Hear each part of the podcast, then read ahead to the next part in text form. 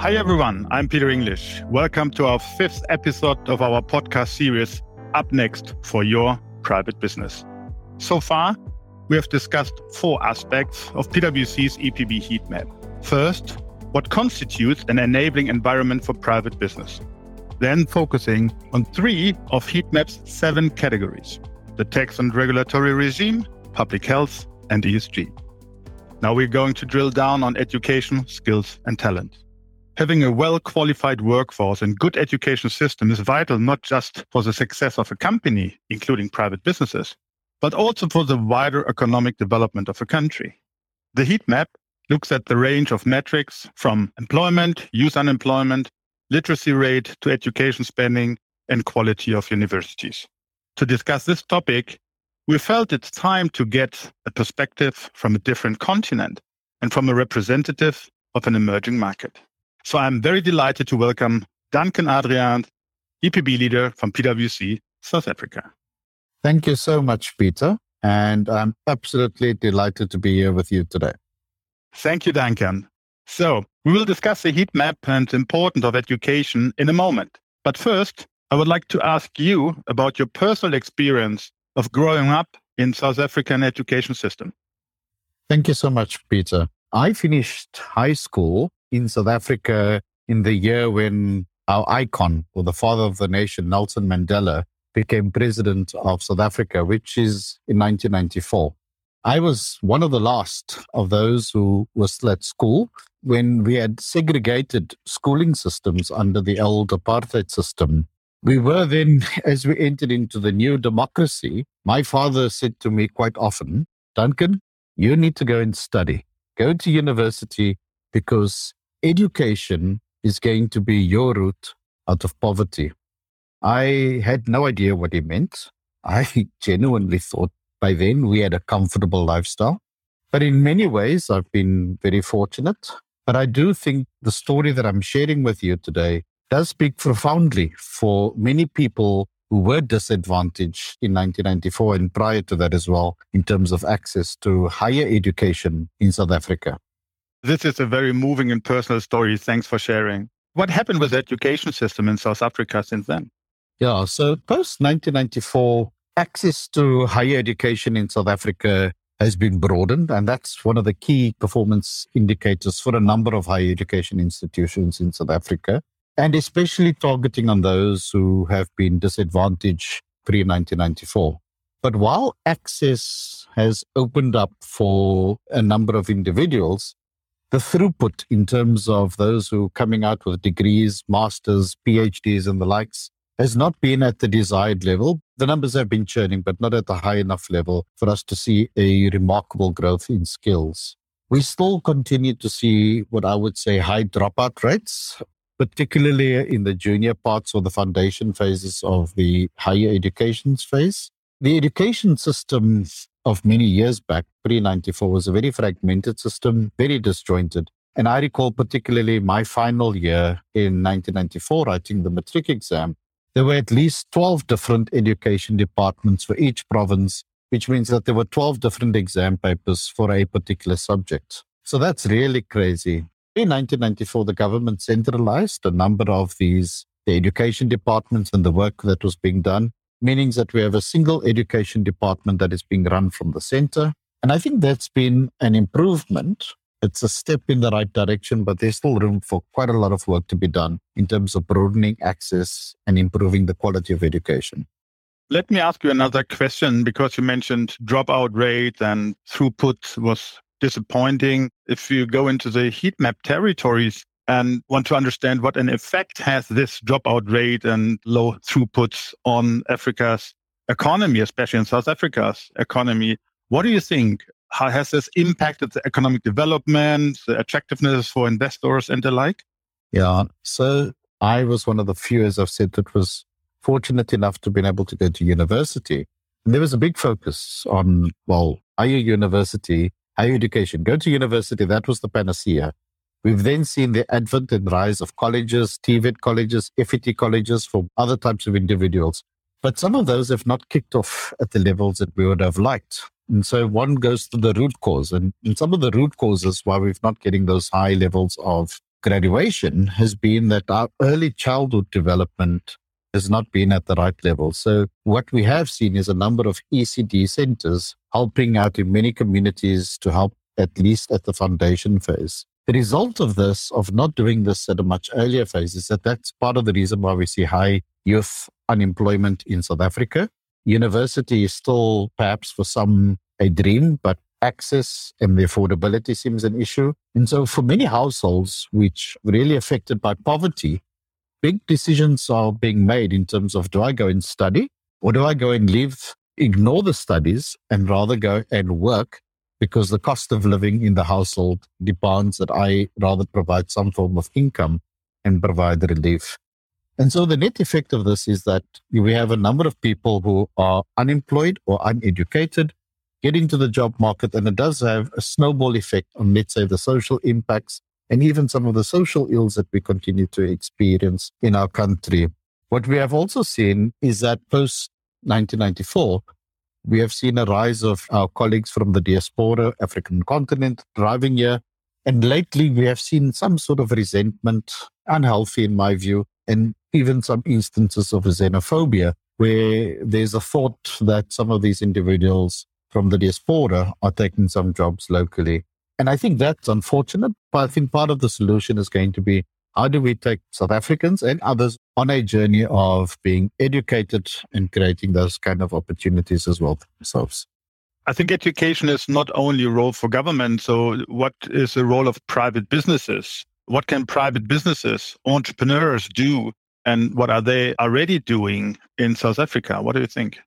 So, if I just think of myself at PwC in terms of PwC as a private business, and I think they're a good example. So when I started out here at PwC, I was just taught how to audit. And a few years back, we entered onto this digital transformation journey. And before you knew it, I had to do all sorts of courses that I never would have imagined in my mind.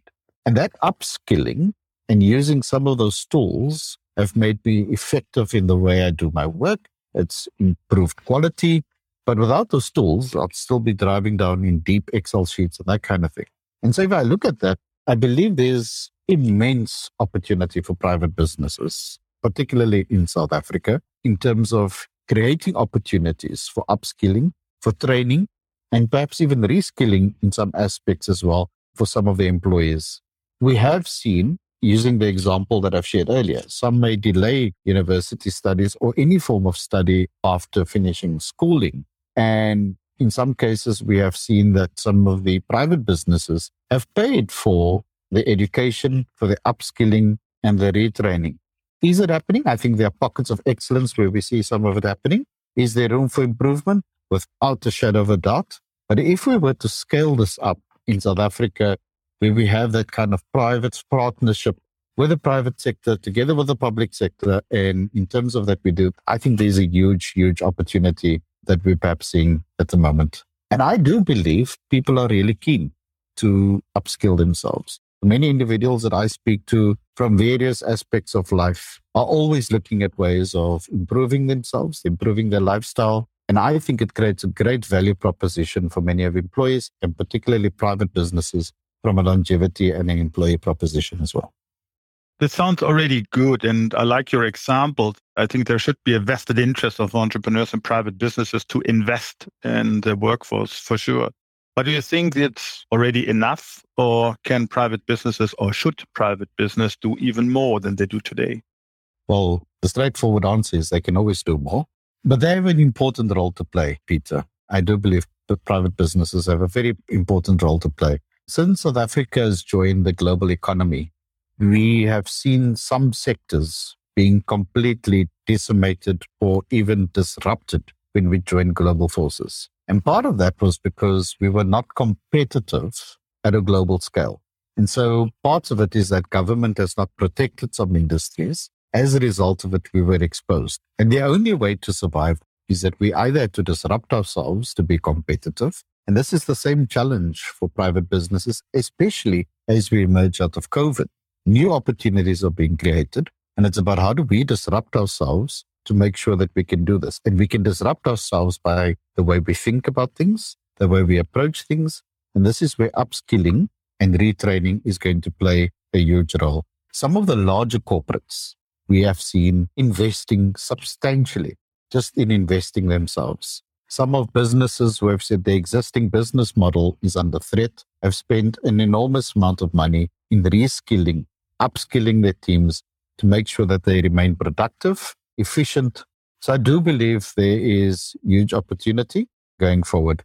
What we have seen is also a brain drain in South Africa, where we've lost some talent as a result of this. So, so I think private businesses do have a role in making sure that we're able to do so. I think you make it a very important point. Private businesses should do that also to protect themselves, to do good for others. Of course, upskilling means to secure your business. And it seems that not all entrepreneurs, including private businesses, has invested the amount, time and effort that would have been needed. So there must be problems to businesses as a result of this underinvestment. How does it look like in South Africa? So, as I've alluded earlier, as a result of the underinvestment and the throughput not coming through at the tertiary education, what that means for private businesses is that if you're looking for skilled talent or even, let's say, scarce talent, there's a premium that needs to be paid. And in many cases, private businesses cannot afford that. And so they're competing with some of the corporates who are able to perhaps be able to pay a competing remuneration. And at the same time, it's not just at the corporate level, you also get the public sector who's also demanding those same set of skills as the government wants to build a capable state using some educated individuals. So there's a real war for talent in South Africa for those who are there. And then we have another bucket of those who perhaps feeling saying, well, this is not a home for me anymore. Perhaps this is not where my future is. And especially some of the younger professionals we have seen post 94, upward global mobility of our people moving around the globe has been on the increase. And so we do have a sense of brain drain in terms of making sure that people are, are being affected. But I do believe private businesses can think of innovative ways of making sure that we retain some of the talent as we go forward. We're all targeting the same people. And so private sectors can think of more innovative ways. I give you a simple example. Some private businesses cannot afford a CFO with the many years of experience. What we've seen is companies coming to the fore, helping smaller private businesses saying, well, let's hire a CFO for X amount of hours per month or days per week, whatever it may be. And that individual is being shared across a number of smaller businesses where that skill and talent is then being shared across a number of businesses as a result of that. And I think that model where some of those are being used, I think has been used with some success as well. This is very interesting, and a joint effort is probably needed from public and private. You mentioned already the correlation of education, unemployment, youth unemployment, and the problems. I strongly mm-hmm. believe if we would make an analysis for other countries based on the heat map data, we will most likely see a strong correlation between the welfare of a nation, GDP per capita, and the efforts who goes into the education system in order to reduce unemployment and to make the workforce and therefore the companies most competitive in the market space. So obviously, this is a shared responsibility of policymakers in South Africa and private businesses, NGOs, and probably others. So, do you think, and you mentioned earlier that the government started already after 1994 with some good initiatives, do you think that the policymakers at the government is doing enough or what could be improved? And do you see any promising initiative already going on that is aiming to close this gap? So, I look at it twofold. One is each year there's a bunch of kids who finish high school and we then become a little bit depressed about what happens to their future. So there's that bunch of individuals that are finished school, perhaps not educated, that require some skilling, and I'll talk about that. And then there's an opportunity to go back right to the beginning and say, well, at an early childhood development level, we've got to do things. And I, I think that's the one at a government level where I think more investment needs to be made, whether it be in remedial or learning support at the foundation phase, because I think that creates the good building blocks for those as they finish school.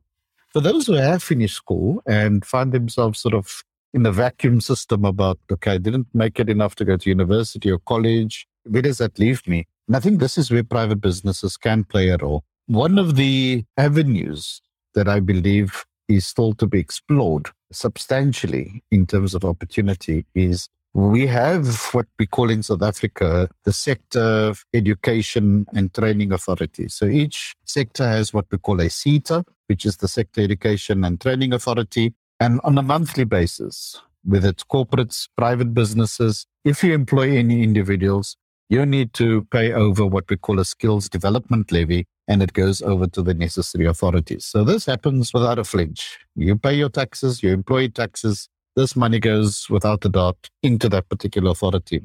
These funds sit with those various authorities. And as private businesses, you have an opportunity to go and claim some of that money back.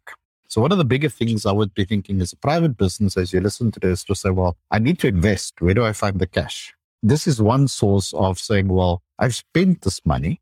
I can get some of this money back following the necessary protocols. So I do believe there is an avenue because some of these SETAs sit with huge buckets and loads of cash, but it's not being effectively used. Or privates or corporates are not perhaps tapping into it and making sure that they get some of these monies. And I would say perhaps more can be done either from a government level, from an advocacy point of view, that these piles of cash are being put to good use and for what it's been intended for, and that corporates find the time and the energy to identify how can they claim some of this money back? Because I do believe if one's looking for a bit of seed capital to invest in your own staff and in your own workforce, I do believe some of claiming some of these funds back can make a remarkable difference. And any employer who invests in their staff gets a lot of loyalty and quite a lot in return. And perhaps will reduce some of the unemployment that we're starting to see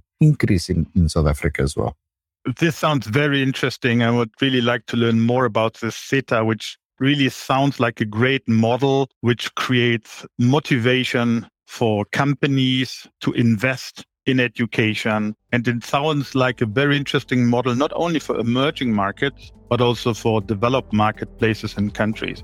Thanks so much, Duncan, for being with us here today for the fascinating discussion and all the best for you. Bye bye. Bye bye. Thank you. Copyright 2022 PwC. All rights reserved. PwC refers to the PwC network and or one or more of its member firms, each of which is a separate legal entity. Please see www.pwc.com forward slash structure for further details. This content is for general information purposes only and should not be used as a substitute for consultation with professional advisors.